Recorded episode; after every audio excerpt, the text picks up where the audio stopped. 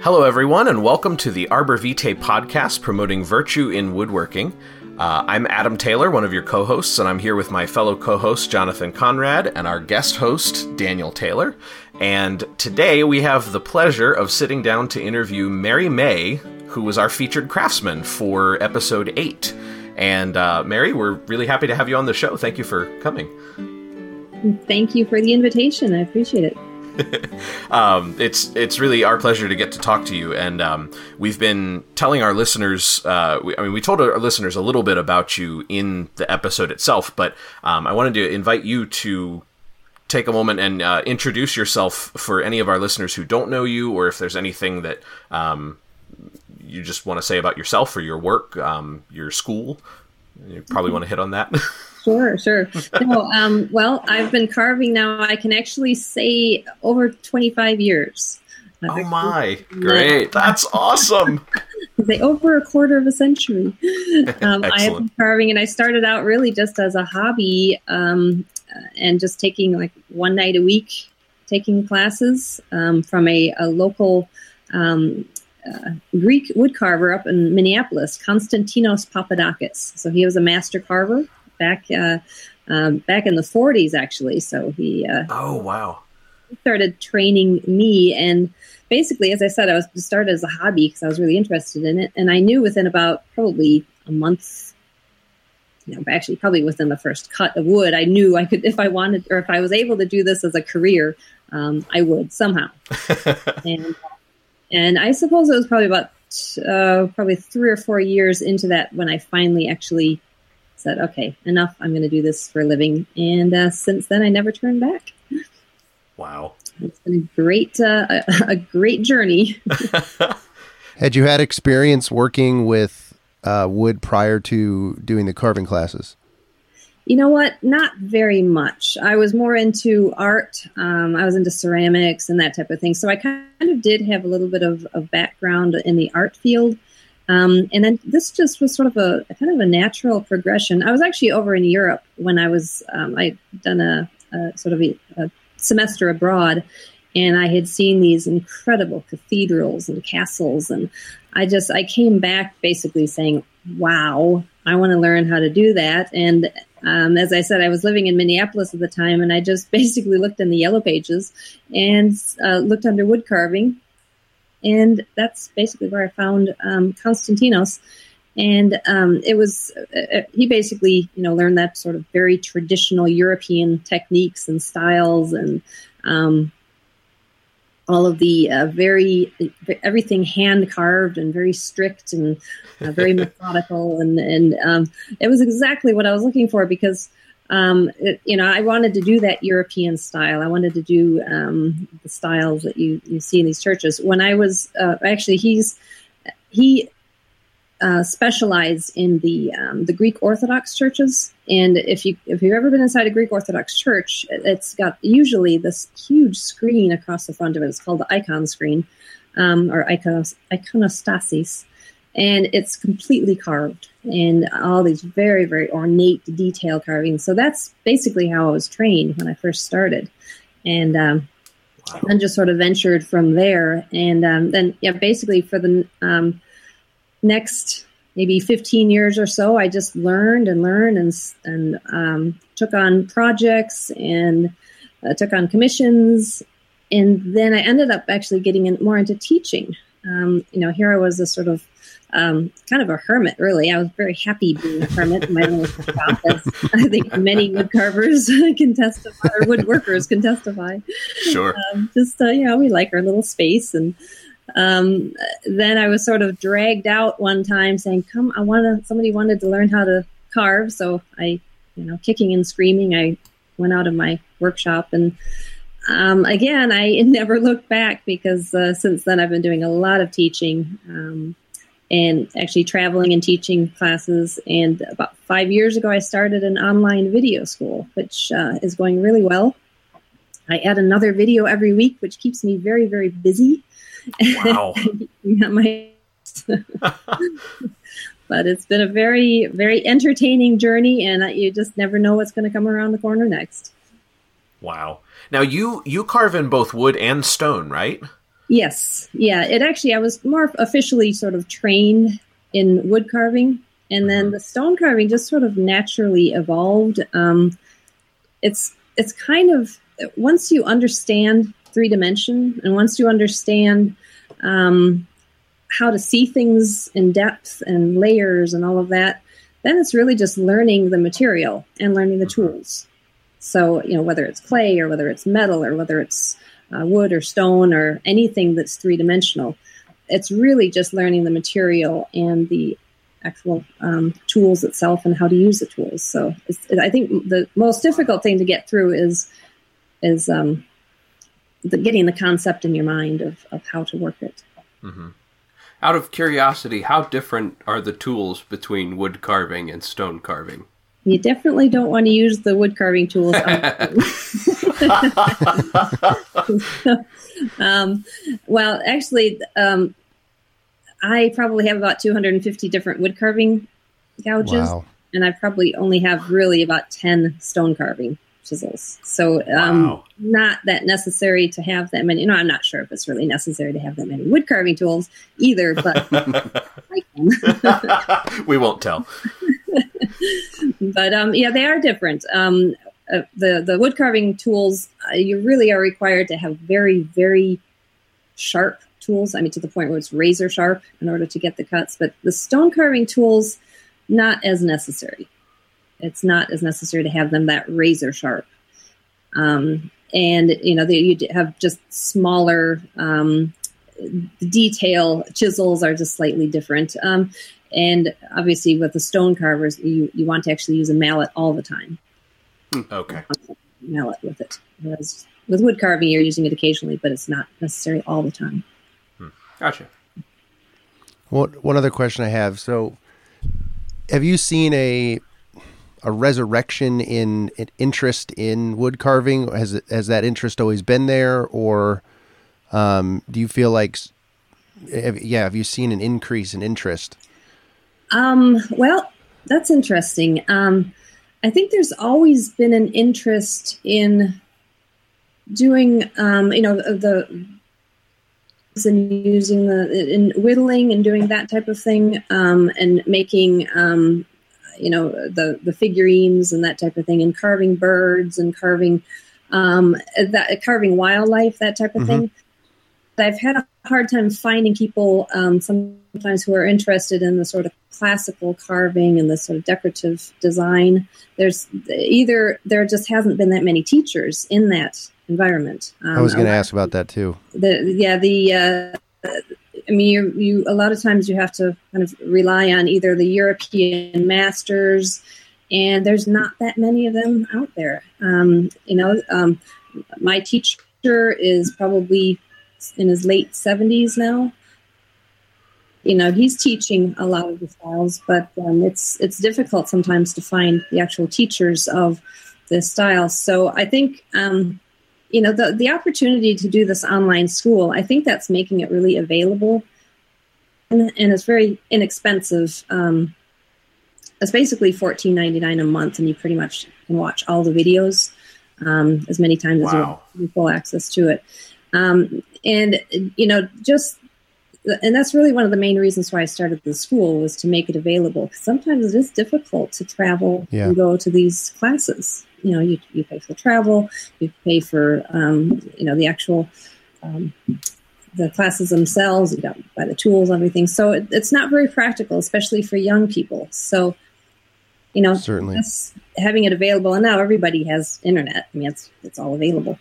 Um, but just to uh, to just to make it um, that much more available. And I've seen um, a lot of people interested in just following the videos and following um, the the designs as um, you know the uh, just learning the uh, the basic techniques. There's a lot of people who've never even considered it, and, and now it's kind of exciting to see the uh, the interest that is uh, is into this because I love it and I want other people to love it too.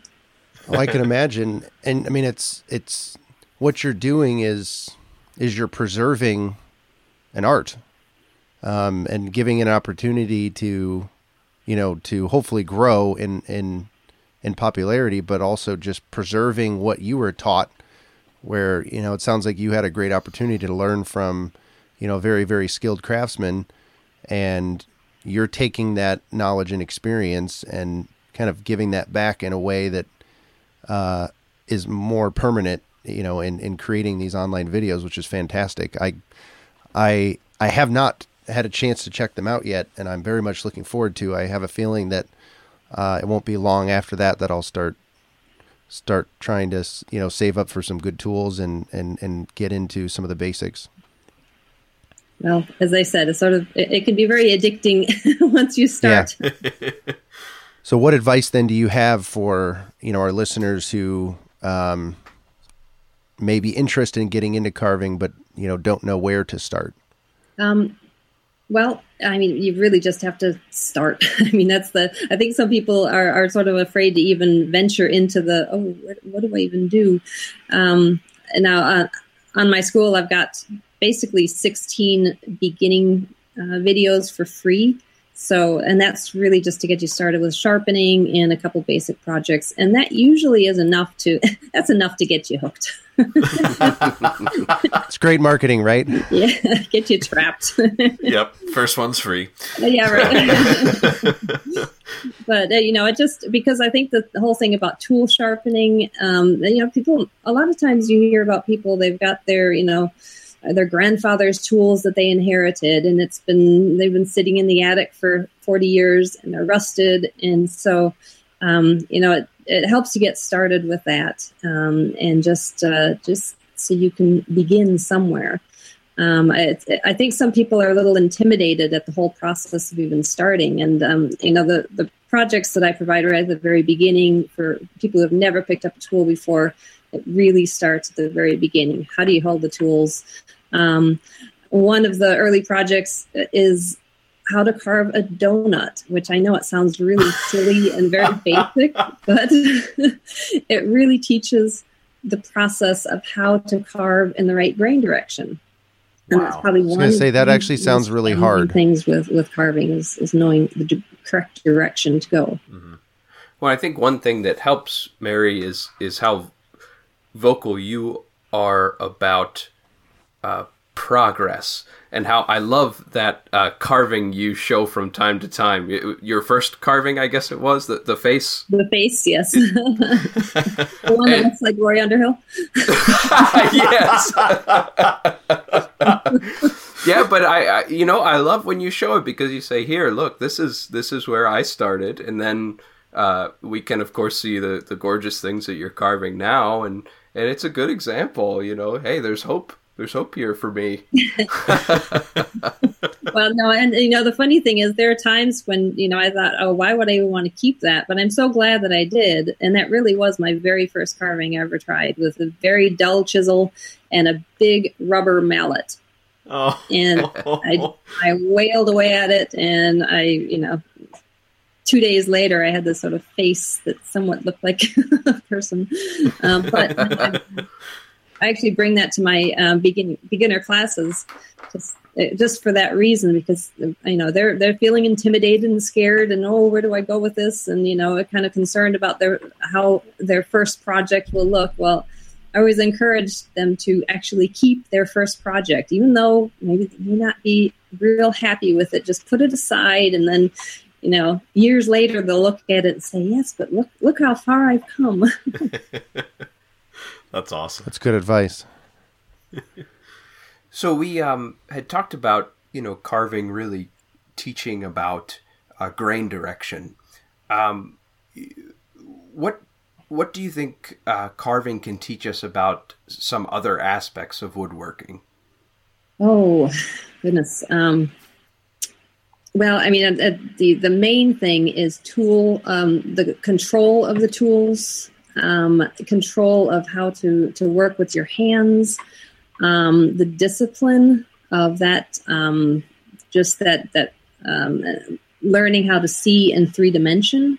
Um, it's there's there's a lot of similarities. The thing is, funny thing is, I'm not really a, a woodworker or furniture maker. I actually have I, have taken some classes long, long ago, um, but I knew I had the real uh, it's a real possibility that I would sort of venture in way too many directions and then sort of lose the, the motivation or focus on the carving. So I kind of had to resist going in all these different directions. But there are a lot of similarities. I mean, you're, you're dealing with this magnificent material with this uh, that, that, has some uh, um, amazing challenges, really, when you're dealing with. Recently, I was working carving in um. All right, now that's sort of a type of mahogany that they sort of lump together now, and and as they call it mahogany all the time now. And they say, oh no. So my my client said he was going to su- supply me with um, mahogany and gave me the sapele and about every quarter of an inch, it was completely switching grain on me. Oh. And, uh, and, so, you know, you you learn to just okay, go with the flow. Okay, this is what I've been presented. Um, what do I do with it? How do I get through this? Um, and there's there's always a way. You just have to figure it out. but I love the challenges, and that's what keeps uh, keeps my job interesting. Wow, great. The, the sapele was was that what you were carving the the chair arms? The oak, the oak leaves, or the the oak leaves. Recently, I don't know if you. Yeah, yeah, yes, yes. Yeah, I have some photographs. I think on that my Instagram and Facebook account. They, but yeah, the oak leaves. It's just a series of oak leaves. They're tiny little oak leaves, and about every, yeah, about every quarter inch, it completely switched on me. Oh my! so the, the situation with something like that is you have no option but to carve across the grain you have to carve across the grain. If you carve in the direction of the grain, actually with the grain, it'll just it'll snag and it'll surprise you somewhere along the way. oh. The whole thing about cutting carving across the grain is you're in control of the grain then.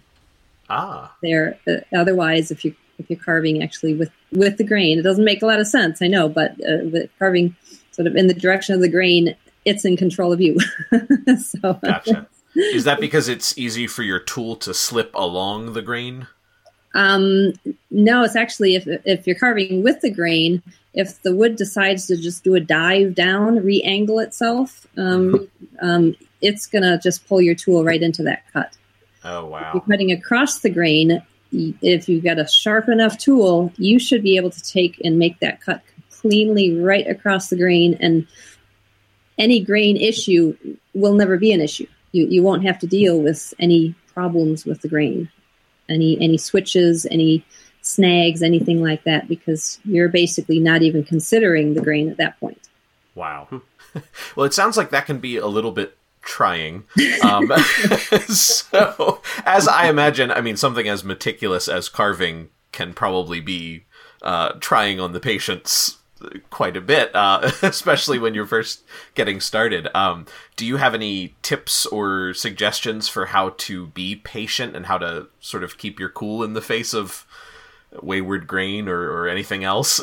well, you know, it's interesting because you look at you think of, of any kind of project that you that you do, and I think sometimes the impatience comes when we want to finish it too fast. We're, we're too anxious about seeing the completed finished product.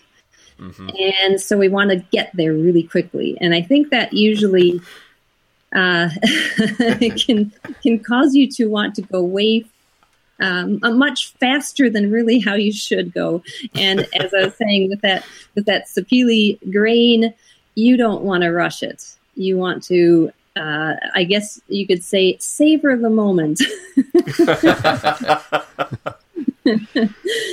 and um, um, you know, I was I, I, tell this story to my my students sometimes, um, just on sort of that um, dealing with the the the moment rather than sort of looking at that at the very large hill ahead of you. Um, and when I was, uh, I, I, remember I was about 10 or 11 years old, and there was this huge hill in our neighborhood, and um, I used to ride my bike in our neighborhood. And uh, every single time going up that hill with my bicycle, I would have to stop halfway and walk it all the way to the rest of the top of the hill. And until one, one day I thought, you know what? I'm not going to look at the top of the hill. I'm going to focus. I'm going to put my um, look down at the ground and I'm just going to keep pedaling, keep pedaling, and keep pedaling and not look at the top of the hill and not think about the top of the hill. Because as soon as you think about the top of the hill, you're going to quit and you're going to say, I'm, I'm going to push the bike up the rest of the way. And that was an amazing experience for me because I'm sitting here looking down at the ground and I'm pedaling and pedaling. Same effort as I would, you know, if I was looking at the top of the hill. But psychologically, all of a sudden, I'm at the top of the hill. And I made it up there without even, uh, you know, putting in effort. So I thought, wow. And I learned a huge lesson from that. Just that one simple thing of don't focus on the this sort of huge mountain that you have to climb and whether whatever that ends up being, whether it's a, a mountain or a hill, or whether it's a huge carving project that you're looking at the end of it going, oh my goodness, I'm never ever going to make it. Or, you know, a piece of furniture or something that you're looking at, like, look at the goal of it. Um, but instead of that, look at the step by step process and you look at it, okay, first I have to do this, and then I have to do that, and then I have to do that. And once you sort of you start going through that process and just um, methodically move from process to process, and before you knew it, before you know it, um, you'll have the whole thing complete, and you will actually enjoy the process along the way. That's awesome! What a great story. I mean, It really is. that's like perfect. The perfect analogy. We should have heard, had her just do the show for us. I know. That's right. Yeah. Can we can we like take back episode 8 and just put this in its place? Voiceover, yeah. Yeah, yeah.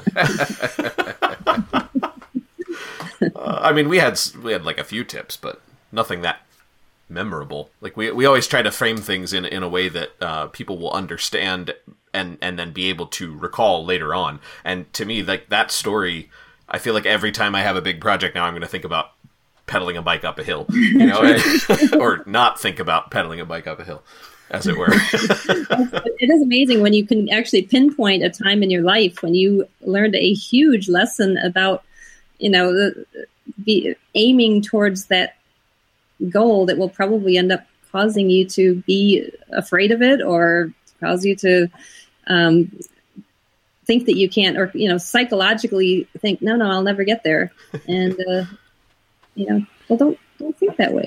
Just do it. do you re- do you remember like are there are there specific moments from from your carving experience where you remember you know very vivid lessons of even if it was a mistake or where you know a piece of wood broke or you know where you had something that went didn't go the way you had planned um, and it turned into a you know a great learning lesson Yeah, yeah.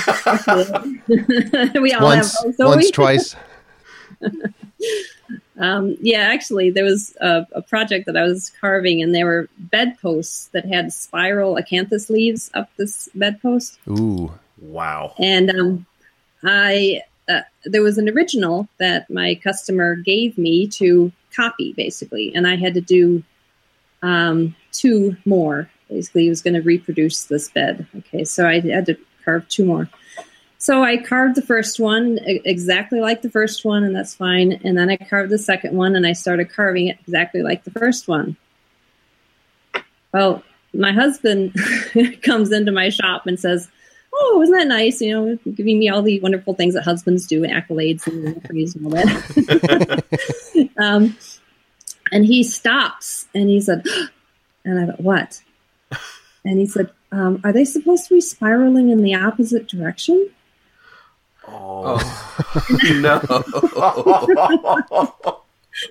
And I'm like, "Oh no!" And uh, sure enough, when I called the uh, the customer, he said, "Oh yeah, they're supposed to be spiraling in the opposite direction." Well, I was just copying the original, right? so yeah, there was no um, fixing that one. It was already no no sort of what do they call that design adjustment? You know, when you make those little mistakes and you know, it turns into a feature sorry, it just turns into a feature right right. That's that was supposed to be there. That was totally intentional. Right. There, uh, no, this wasn't that option. So I pretty much had to start over again. My woodworking has a lot of features. Same here. no, um, out of curiosity, what happened to the rogue bedpost? Oh, they got to keep that. Oh, they nice. were the ones that actually supplied the the um, fixed one. So they, uh, yeah, they said, "Well, I'll I'll get you a new one, but we get to keep the the mistake." That's awesome. Well, so then, then I guess you know we we talk about patience. What what does kind of virtue in woodworking mean to you? And are there, um, you know, are there other virtues that you found to be extremely important in the work that you've done uh, to help you progress in your trade? Um, wow. Well, you know, I, I associate a, a, lot of what I do right now with teaching, just because it's such a big part of my world right now. And um, what I like to do and encourage my students is that when you find something that you really love to do, and when you find something that you can just you know lose yourself in for hours and hours and hours and you you know dis- discover it's three o'clock in the morning and you still don't want to stop. Um, once you discover that one thing that you absolutely love to do and it doesn't i mean wood carving is just that one very odd thing that i sort of latched onto can be whether it's you know cooking or, or woodworking or or knitting or painting or whatever it is that you truly can lose yourself in. Um, that is really what you need to just stay with and love and nurture it. And um, because that's what life is about to just really find that thing that you can absolutely get lost in and absorbed in. And um, uh, that's that's just a, in my sort of simplistic way of saying, uh, you know, when you find that one thing that you love, just simply do it. That's great. Yeah, I'm no. sure that that will uh, spill over into the other aspects of your life as well. You know, if you're happy, if you're happy in doing a, a hobby or a career or something, it's going to make you happier in life, and it's going to affect the way you interact with other people. It's going to make you more charitable. You know, you're going to have uh, just it feels like a better outlook on life if you have something that really makes you happy. Mm-hmm it's uh, it's true. If you're you know you you are you become a more content person when you when you're find that thing that makes you content. now, have you gone through periods where you know periods of frustration or or like artist because I, I would I look at a woodwork or wood carving as a much more artistic version of just like furniture making, for example. Obviously there's artistic in all aspects of woodworking, but I would say specifically, especially in wood carving, have you have you gone through periods of either frustration or or maybe like creative dry spells or things like that where it's been it, has been it's felt more like a chore? Uh, yeah, that's interesting because um, I'd say I in my career probably 80 90 percent of the work that I do, the actual commissions that I do, are not necessarily um, not necessarily my own designs a lot of times because they're either you know doing reproduction furniture or something that's already been done or maybe working with somebody else's designs mm-hmm. furniture maker has designed um, a part of their furniture that needs some carving so i do that so there's a lot of times where i don't really have an opportunity necessarily to do my own designs. And it's it's actually interesting that you asked that recently, just last early last week, I had an opportunity where I had some time to just kind of test because there was actually a part of me that was wondering whether you sort of lose that creative um, nature of designing your own thing. You sort of wonder, oh my goodness, I've been doing this, um, you know, for other people for so long, and um, you you do sort of question if I had this sort of blank piece of wood in front of me and I had all the time in the world and all the money in the world and didn't have to worry about living and all of that, um, what would you do? And I was actually kind of concerned that I wouldn't have a clue. I'd probably stare at this block of wood for about six months, wait for it to speak to me. Um, but early last week, I actually had this huge block of mahogany that uh, is uh, eight inches by 10 inches by 21, I believe. Um, Wow.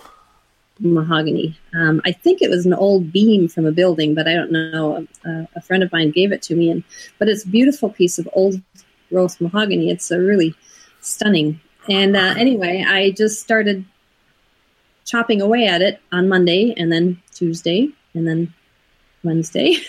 I just kept on going. So I had some time um, to do this, and I ended up. Uh, I'm still working on it, but ended up carving a face of a woman who is basically this sort of hair sort of flowing all over and and I thoroughly enjoyed myself. My arms were absolutely exhausted by the uh, the end of every evening, and because I was using a lot of mallet work and everything, but I was thoroughly enjoying myself, and I I kind of discovered, and I was happy. I'm happy to say that I can actually create my own design.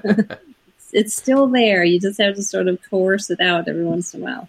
Um, I was looking at those. Um, well, I'm actually I just pulled them up again. Um, yeah, it's it's exquisite. So how long did that take?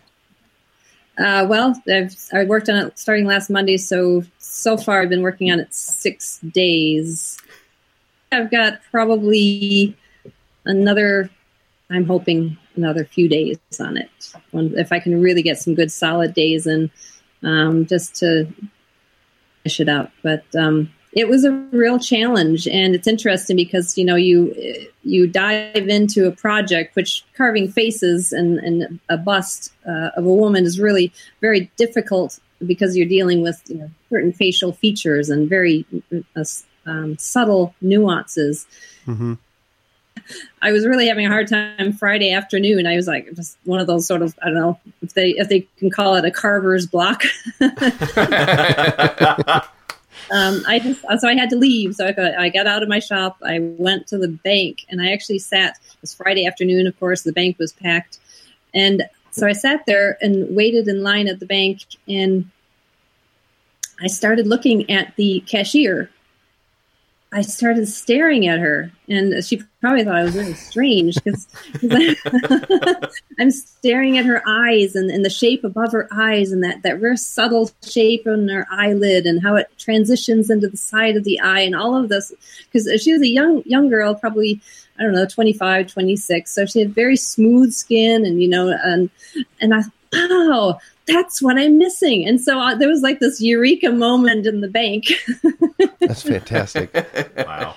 He's probably going to call the police because there's this woman here staring at me, very, very strange, with a strange look on her face. Of oh, that's when you started taking pictures. That's when she got really weirded out, right? Yeah, right. Actually, I was. You I was look tempted. left and then right. uh, I, I think. I mean, there would probably be a certain amount, element of uh, flattery there. You know, if you were to walk up to someone and say, "Hey, um, do you mind if I take a picture so that I can carve your eye?" Uh, I mean, like not carve your eye, but carve your eye into wood. You know, um, but then it would be kicked out of the bank. right. um, now, do you find that with your own designs, um, it's hard to know when to stop? Because I yes. I was gonna say I can imagine like with with something like furniture it's it's like you know most furniture is a box or a variation on that theme and so there's only so much you can do unless you're just gonna pile on these decorative elements but with something like a carving I mean eh, you know how how many of the facets do you leave? How smooth do you make things? Do you mm-hmm. add more details? Do you I mean like I I can't even imagine doing that. Of course I don't carve yet but um you know God willing, one day. But so is that is that something that you struggle with? Well, no. What's interesting is it, um, it, it actually helps to know when to stop when you are doing it for somebody because there's a check at the end of the job. ah, okay. there's a payment. so sometimes um, you uh, you know that first, first of all that's uh, incentive. Um, to actually complete something, and you you know you want to obviously impress your your client, and you want to you know have a happy client yes, that's definitely that incentive and that motivation to actually finish something. So I have quite a few projects around my workshop that are um, that sort of that I'm just sort of carving on my own that then I get distracted, and you know, okay, something else or a job comes up, and you end up, uh, you know, uh, having something uh, more priority coming up. So yeah, that it's very very easy to just put this aside. And I'm really hoping that I'm not going to get distracted over the next, uh, this, I guess, this next week. Um, so I can actually finish this project. I really am hoping, and I'm I'm disciplining myself. I really am. I'm trying not to get distracted, because it's very easy to just say, "Okay, well that was fun," and then I'll finish this another day, and I know that'll never happen. So no, I have I have to finish it now. That's smart. Well, if you like, we can we can have our listeners start just bugging you on Instagram if they don't see pictures of the finished product. Well, you know, it's interesting with Instagram. That actually is something that has probably actually sort of egged me on a bit because there has been a, some oh, wow. encouraging comments like, "Yeah, go for it!" Woo! you know, oh no, if I don't finish it, I'm going to disappoint all those people. we will be very disappointed. That's right. That's You'll right. hear about it. so yeah, there is something about that. You know, when you have uh, people expecting something, you're like, okay, now the pressure's on. So you had mentioned um, about kind of doing a lot of reproductions of, or, or you know, like you had said, the bedpost. Right, I have one bedpost. I need three more. Have you found? I mean, it sounds like there's something beautiful about being able to take some master's work and being able to try and recreate it. Have you found joy and excitement in that as well? Oh yeah, yeah, no, and and I think that really ends up being um, the challenge of it to see see how accurate you can get it. Um, like let's say like a the the Newport shells or something like that that are very very precise. You know the uh, the Goddard Townsend Newport shells specifically for you know a certain um, period furniture. Um, that that's a real particular design and it, i just love the challenge. I love to to work through the challenges of those designs. Now it's uh, the, the real challenge ends up coming when you have 10 of one thing to do. I can, I can't And, imagine yeah, actually. that's where patience comes in. Yeah, that's where you um, you see that's when you get try to get into production mode where you know you do a little bit on each one a little bit on each one a little bit on each one then you do the next step on each one. So um, uh, that that's probably um, i think that's probably the time when i wonder hmm this is an interesting job that i've chosen. Um, of uh, uh, when, really what you want to do is try to do it as efficiently as possible at that, that point, and and uh, then that's whole uh, that's that's where that sort of I've, I think I've looked at the top of the hill and said, oh. I looked up. Oh shoot! very tall hill. at that point, what what I tend to do is basically make a daily goal. There was one time when I had to do about four months worth of exactly the same thing. It tiny little shells. Um, they're fans, actually, little five inch fans along a frieze. Oh wow! Hundreds of them. I think like 180 feet of this molding, crown molding. Wow. Oh geez. And so I, and it took about four months to do. And so every single day I was dealing with the same design, repeated, repeated. And you know, you you do. You sort of have to psychologically say, "Okay, I'm going to do this again." You get yourself excited. Woohoo! I get to do this again today. Did you have reoccurring nightmares about this design? but you know, like one day, okay, well, I'm going to make, I'm going to carve four feet of this today, and then the next day, I'm going to carve four and a half feet of this today. You know, you make your own little sort of game to, to so you can survive through it sometimes. That's actually really. I mean, that's great wisdom, though. Recognizing that I have to do this work. It's this is part of the job, and how can I make it fun? You know, recognizing that if I don't try and make it fun, I'll be miserable, or you know, it won't be fun, and then I probably won't do as good of a job. That's true. That's true. Then you try to fast forward it and really speed through it, and then the that's when you start making mistakes. uh, yeah, ends up diminishing. Yeah. But yeah, it's um, it is it is an interesting psychology where you have to work through it and say, okay, this is, am enjoying this, and you make it into uh, however you can make it into a game or make it into make it interesting again. Yeah. So, what's the oldest piece you've ever worked with? Like, you know, where you're holding a piece of furniture or something that's been made like what, how many hundreds of years ago? Oh my. Um that's a good question. I, I honestly don't do that very often. I'm, I've I had an old um, sort of Chippendale style chair, but probably from the um, mid 1850s. But a lot of times, I don't generally work if there's um, these are more reproductions. These are more Okay. um, actual. Like the uh, uh, if you're familiar with the um, Society of American Period Furniture Makers, Mm-hmm. it's a group of people that uh, interested in the um, the period furniture, whether they're um, builders or hobbyists or career, but they they get into doing the actual um, studying and learning about the period furniture, which ends up being like the 1760s, 1780s furniture. And I, I work a lot with them and people who are building furniture, the actual reproductions, and then I do the details like the ball and claw foot or you know Okay. doing the carving details for that. Um, what you're talking about is more like um, repair, furniture repair of a of an antique piece. Um, I Okay. have done some of that, but I'm just trying to think. Probably the oldest was probably maybe 1800. Um, probably a chair that I worked on. Yeah. It's not a real common thing that I work on, though, is the actual repair part of it. Mo- most of it is new reproductions. Okay. So then, would you, um, in a, in a reproduction like that, would you be working from like pictures or drawings of the original? Yes, yeah, and a lot of times they have photographs of, and a lot of these museums have the original, where you can go and sometimes measure. Um, sometimes they're very, very particular about measuring. Very- White uh, gloves very and protective. Um, yeah, yeah, you you either base it off of drawings. Um, I, I kind of get a little spoiled sometimes because I never really am in the position where I have to go or pick out the wood or anything like that.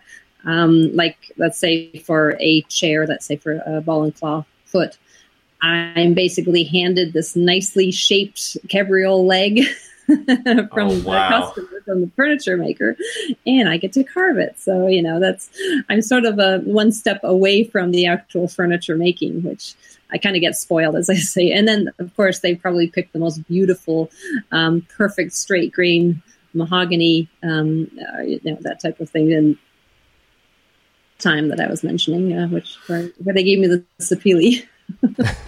yeah. Wow. Now, is that ever uh, difficult if you get a species that maybe you don't prefer to work with, or uh, let me rephrase that? How particular does the type of wood uh, matter in the work that you do? It does matter a lot. It really does. It makes life so much easier. Um, one time, uh, well, yeah, and, and a lot of times that ends up um, in the whole working with the customer, working with the client, pricing it. Um, you know, if you're going to be working in red oak versus something like basswood, yeah, it's going to be a little bit more challenging. Um, the thing you have to consider is you probably end up spending much of your time sharpening your tools when you're using particular hardwoods um, rather than soft ones. So you have to also consider the time involved in that. Just that much more time you'll be putting into it. Do you have a favorite material? Um, that mahogany that I'm working on right now, that's absolutely beautiful. Old mahogany, but uh, um, walnut, I absolutely love black walnut. Um, really love carving black walnut. Um, and I, I think more because really sharp tools, you if and you just slice across the wood, you actually get a burnished. Mm-hmm. And there are some woods that just do not do that. Um, the, softer woods, you can't really get that burnished look just right from the tool. Um, and walnut is one. Sometimes you can get that mahogany, but mostly walnut. Cherry is a beautiful wood to carve, but it's difficult. It's challenging just because of the, the hardness, physical hardness of the wood. At that really crisp um, surface, crisp edges, um, the the harder the wood, really just have to just realize that it is harder wood. Yeah. in many ways. That's great. Well, uh, Mary, is there anything uh, you'd like to promote uh, specifically, or any other message you have for our listeners? Well, um, I just finished writing a book on carving the acanthus leaf. Oh, fantastic! That's exciting. Uh, Lost Art Press is publishing it. Awesome. Great.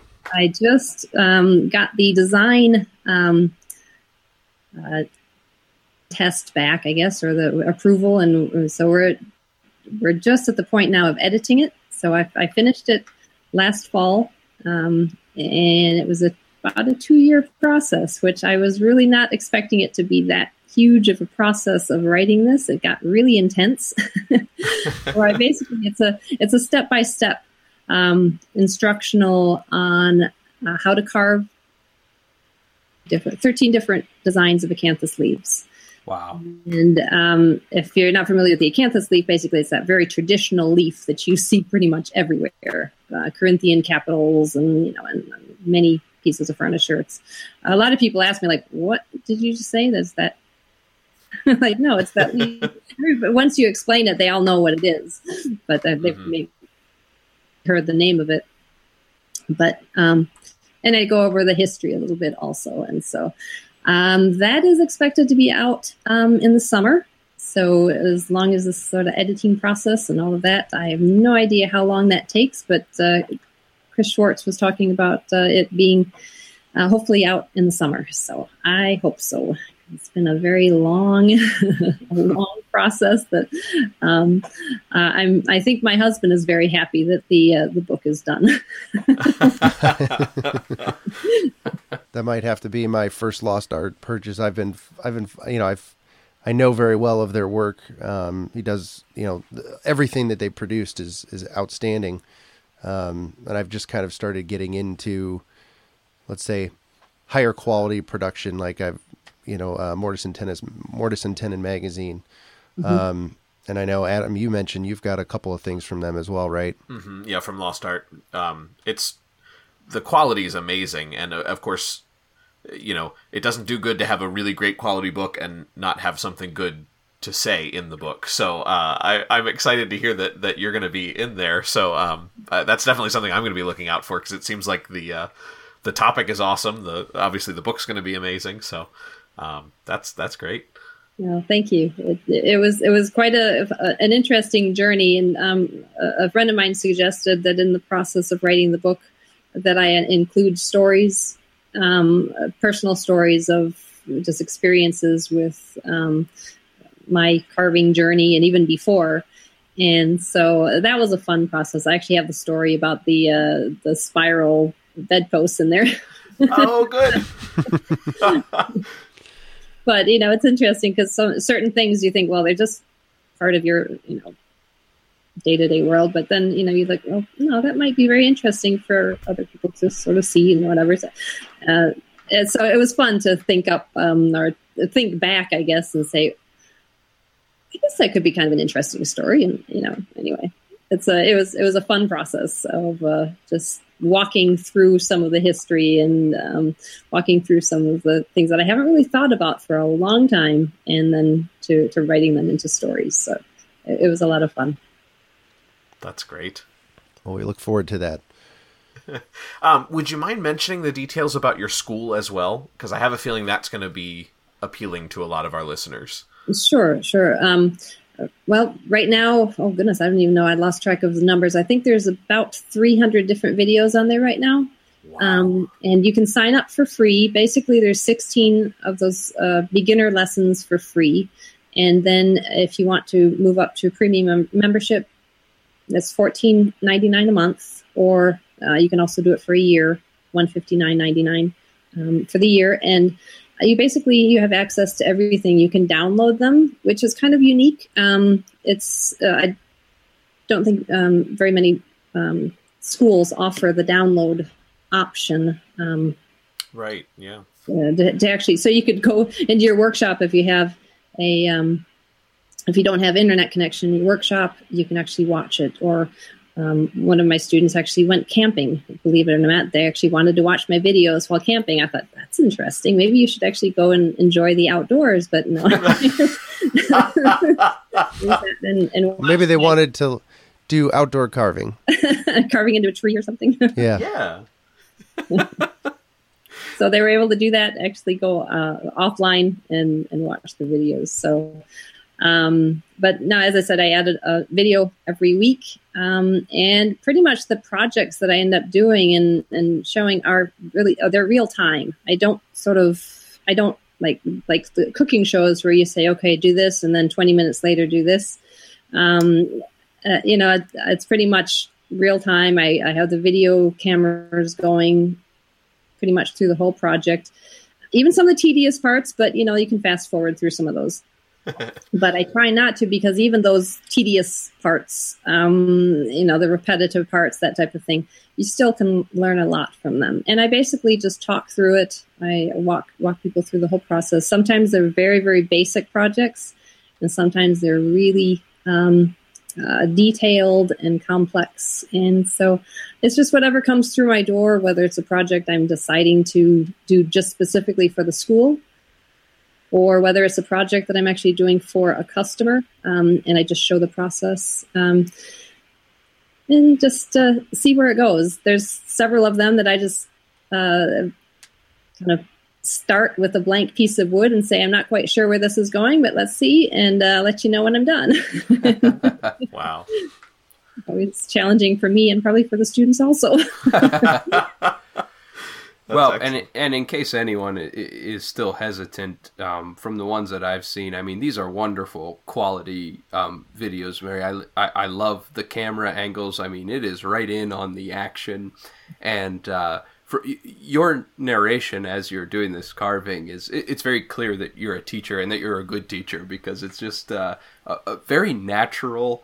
Uh, flow of of events through through these videos that uh, I mean just w- wonderful content, wonderful quality. Well, thank um, you. Yeah, no no one should hesitate to check them out. I find it hard to speak coherently while I'm not doing anything. Right. So the fact that you can do that while you're carving is just amazing. oh, thank you so much. um, so where uh, where can people find your school and, and where can they follow you online? Okay. Um, I've been getting a little bit more into the Instagram thing. I'm trying to do that at least daily or every other day. Um, and um, oh, what is the name? I just pulled it up. It's Mary May Wood Carving. Thank you. That's terrible. I don't even know what the name of my Instagram. Account. oh, that's okay. All right. It just means you're not conceited, so we like that. right, exactly. and uh, and uh, my my school site, the website is just marymaycarving.com and then forward slash carving school. Okay. And should, or if you just want to go marymaycarving.com and then there's also a link from that point. If you go up to the menu, you can find the school from there. So it's just, or just Google Mary May Carving. It's really, you can probably find most of that. And I do have some, uh, quite a few YouTube videos also. Um, a, a, lot of the times I, well, I do, I make introduction videos of all of the videos that I have on my school. And they're just like a minute, maybe a minute and a half sometimes, just introducing the actual lesson. And I put those up every time I have a new lesson. I put those up on YouTube so people can kind of get a really a rough, quick idea of, of what that lesson is about. So those are kind of fun to watch. Awesome. Well, we'll be sure to put uh, a link to your Instagram, your website, and then um, your YouTube channel as well in the show notes for this um, interview so that people can go there if they forget or if they don't feel like Googling it. Um, but, uh, but Mary, this has been just an absolute pleasure. Um, I think I probably speak for the other guys, but I'll, I'll let them yep. say their piece as well. But it's it's just been incredible to to get to talk to you, and we really really appreciate you um, coming on and talking to us and and giving such wonderful information for our listeners. Well, thank you. It's been a lot of fun. a lot of fun. So thanks again, Mary, for uh, taking the time to talk to us, and as always, stay virtuous.